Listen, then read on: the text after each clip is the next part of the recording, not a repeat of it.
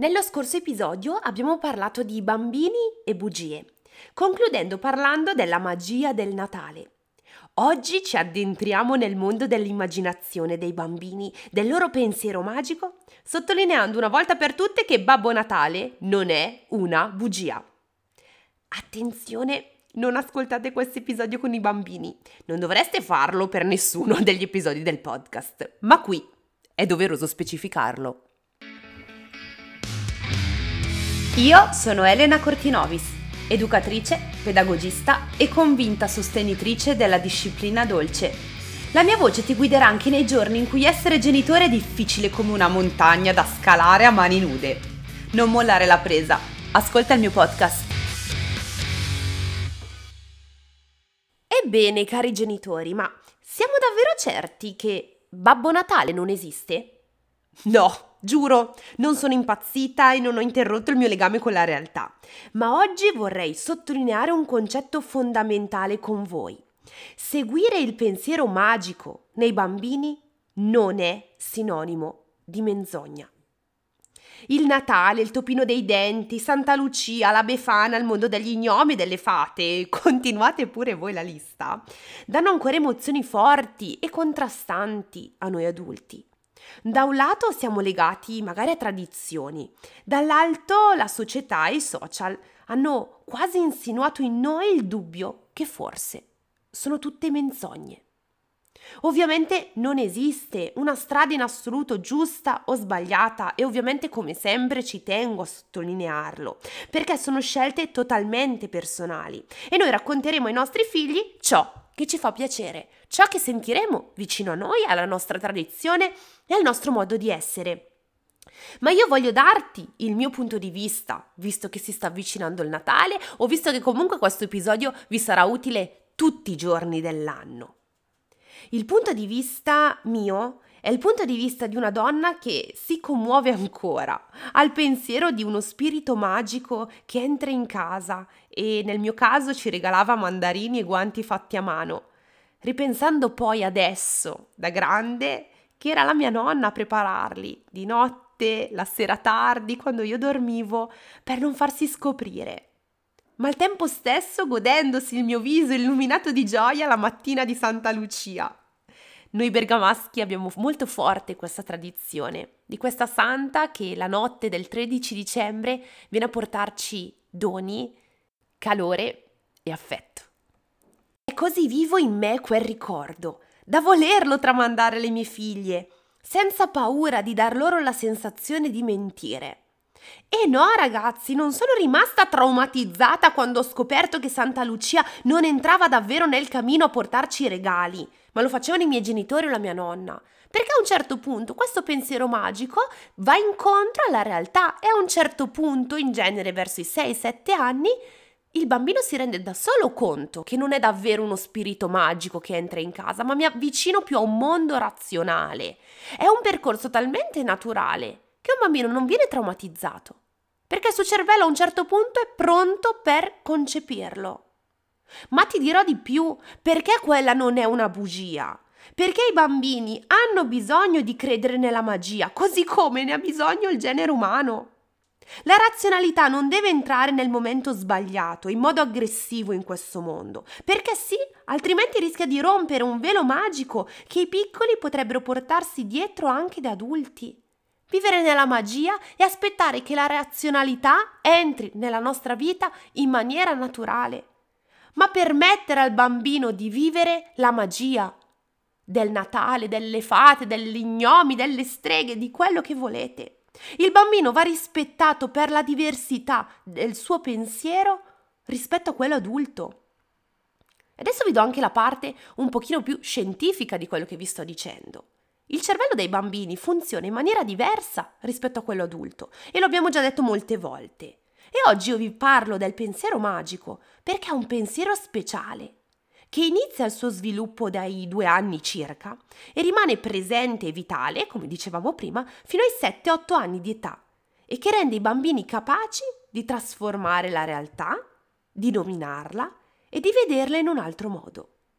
Dopo i 7-8 anni, in maniera naturale, i bambini conoscono la realtà, come è davvero Ma fino a quel momento perché farli rinunciare? E di nuovo, dal punto di vista teorico, dal punto di vista scientifico, il pensiero magico diventa l'espediente cognitivo eccezionale che i bambini hanno a loro disposizione per riuscire a vivere in un mondo forse a volte un po' troppo a misura dell'adulto.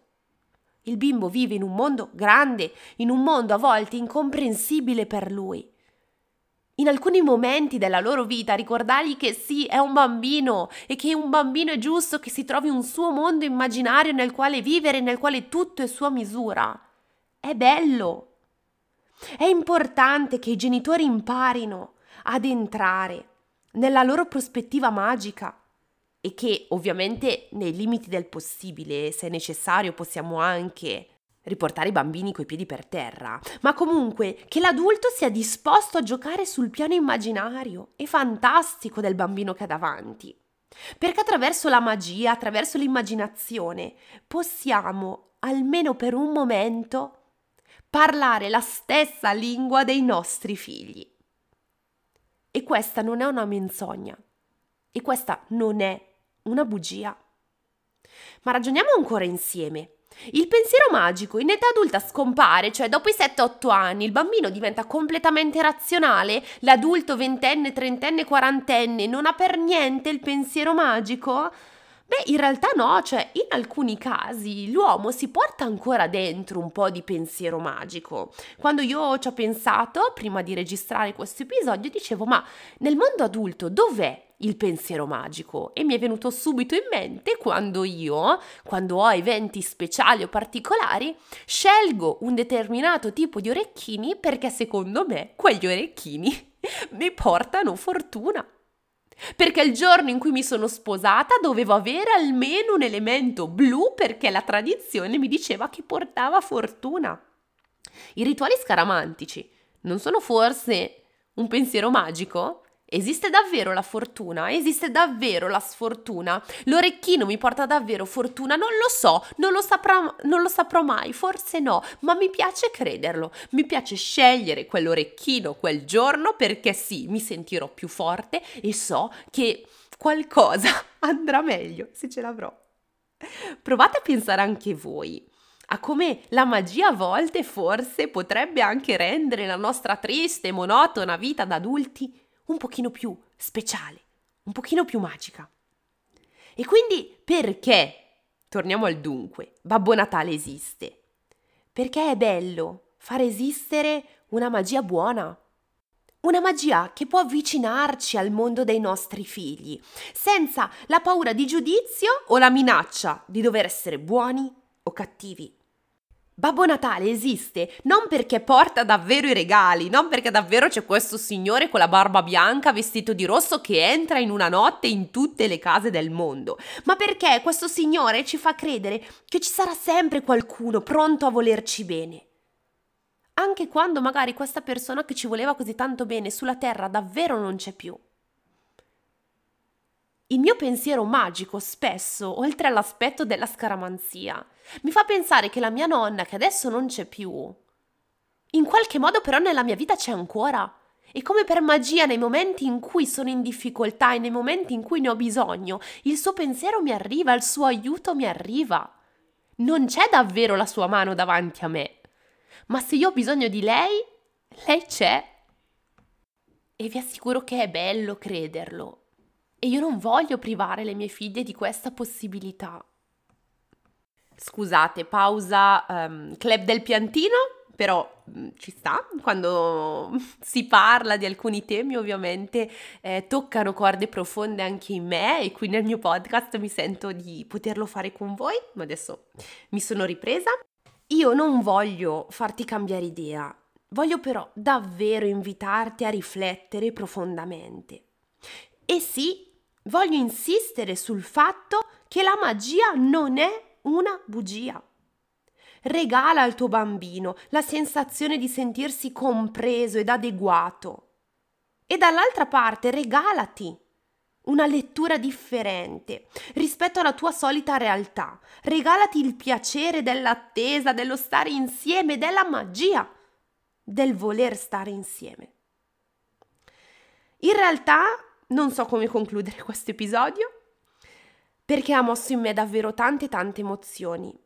Io spero che il mio messaggio vi sia arrivato e se vorrai raccontarmi il tuo punto di vista, sai dove trovarmi. A presto!